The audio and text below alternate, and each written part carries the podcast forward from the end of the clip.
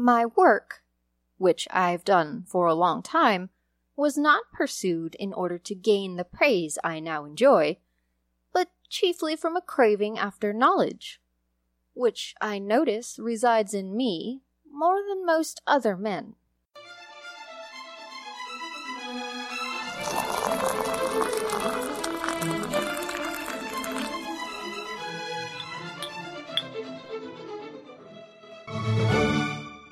Today's episode of History Obscura has been presented by Podgo.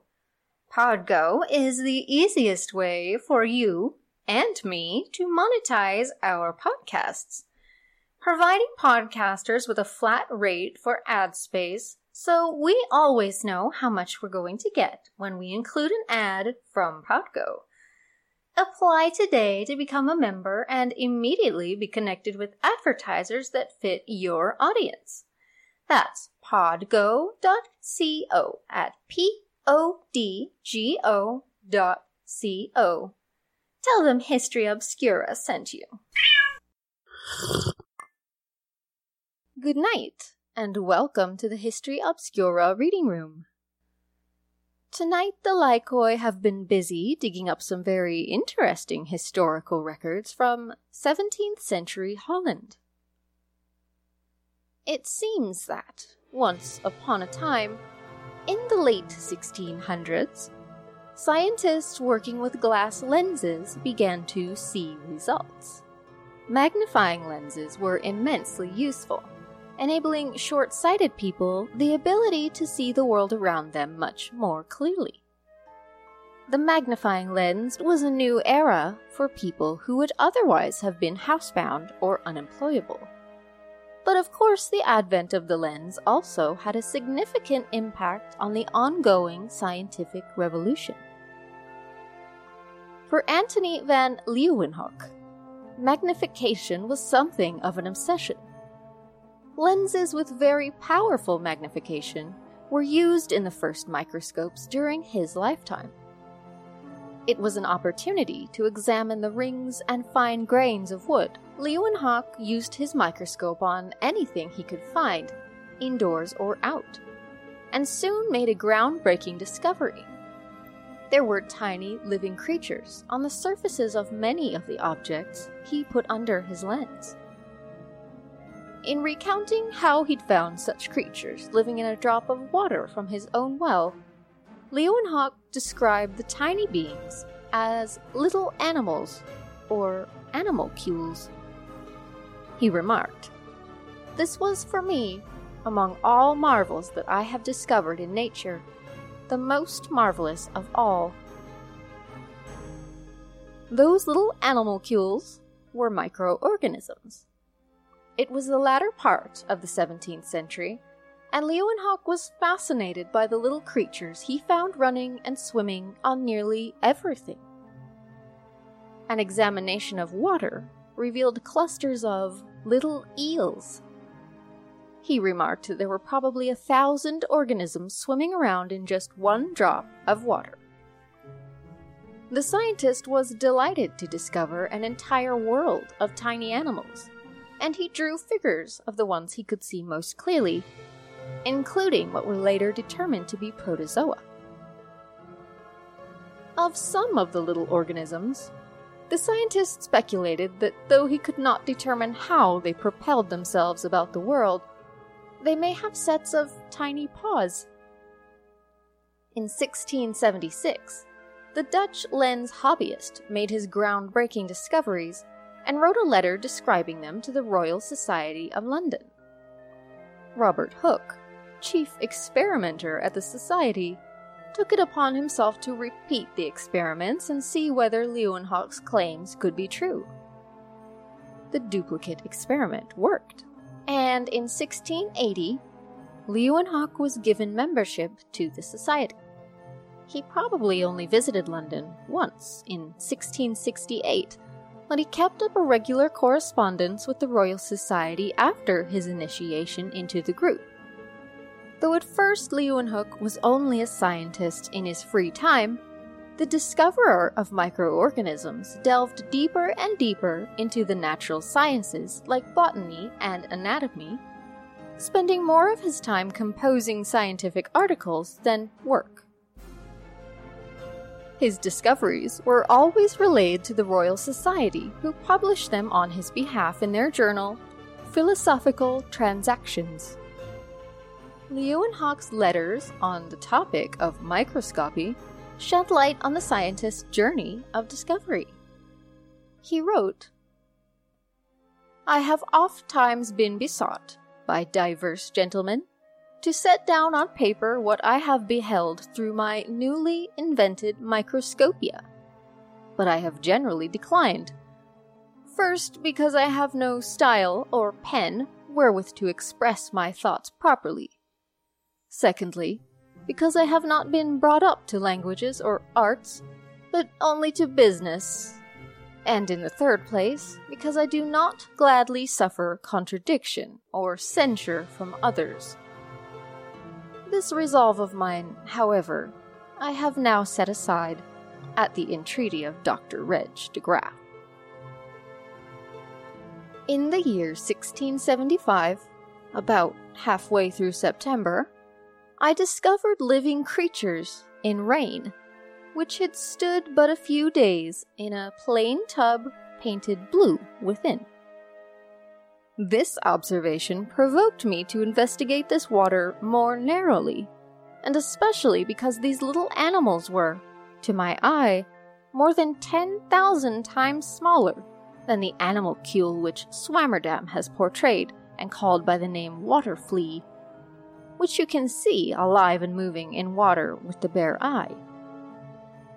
Of the first sort that I discovered in the said water, I saw, after diverse observations, that the bodies consisted of five, six, seven, or eight very clear globules, but without being able to discern any membrane or skin that held these globules together, or in which they were enclosed.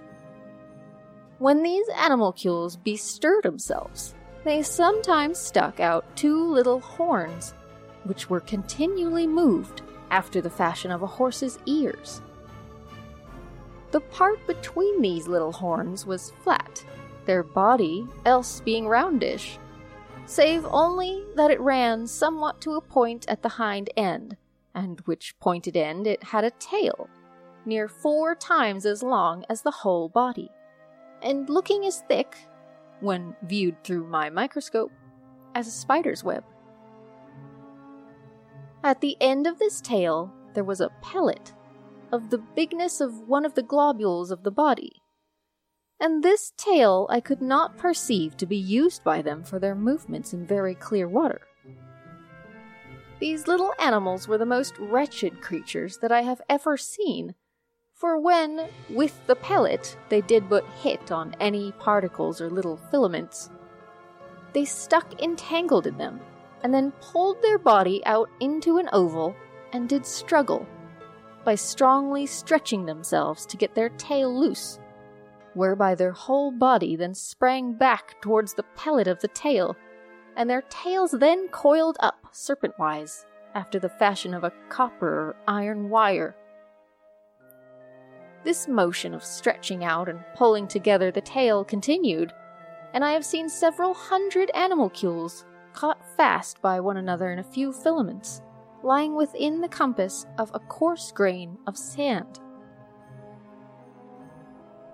I also discovered a second sort of animalcules, whose figure was an oval, and I imagined that their head was placed at the pointed end.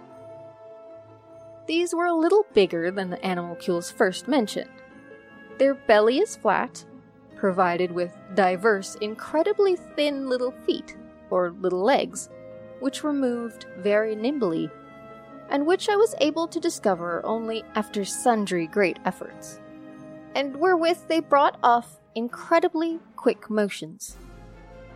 The upper part of their body was round and furnished inside with eight, ten, or twelve globules.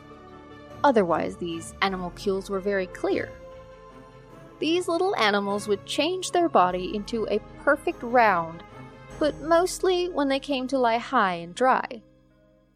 Their body was also very yielding, for if they so much as brushed against a tiny filament, their body bent in, which bend also presently sprang out again, just as if you stuck your finger into a bladder full of water and then, on removing the finger, the in-pitting went away.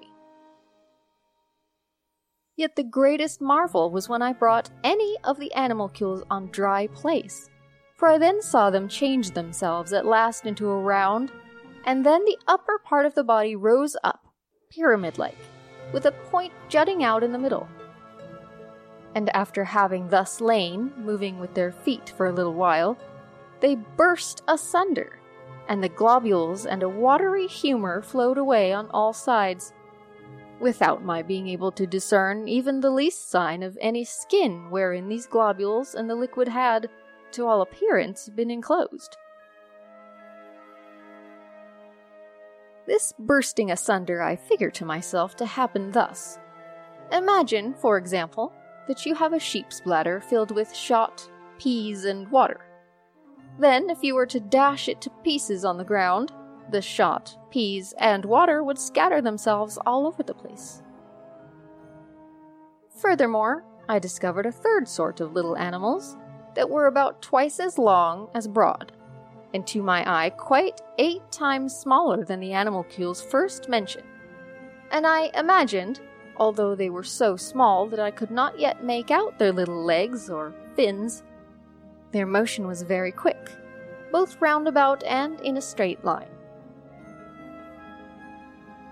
The fourth sort of animalcules, which I also saw a moving, were so small that for my part I can't assign any figure to them.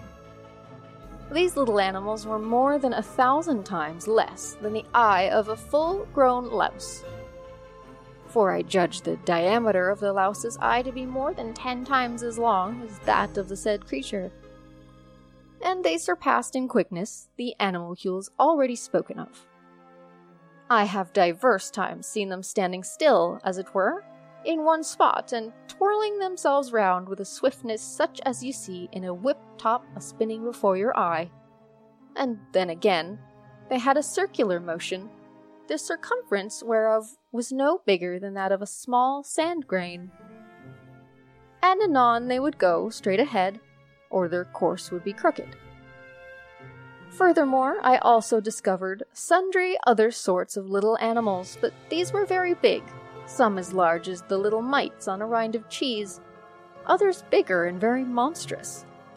But I intend not to specify them and will only say that they were, for the most part, made up of such soft parts that they burst asunder whenever the water happened to run off them.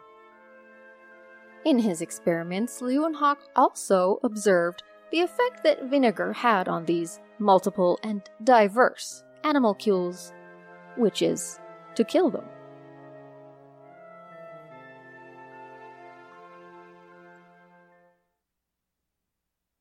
Thank you for listening.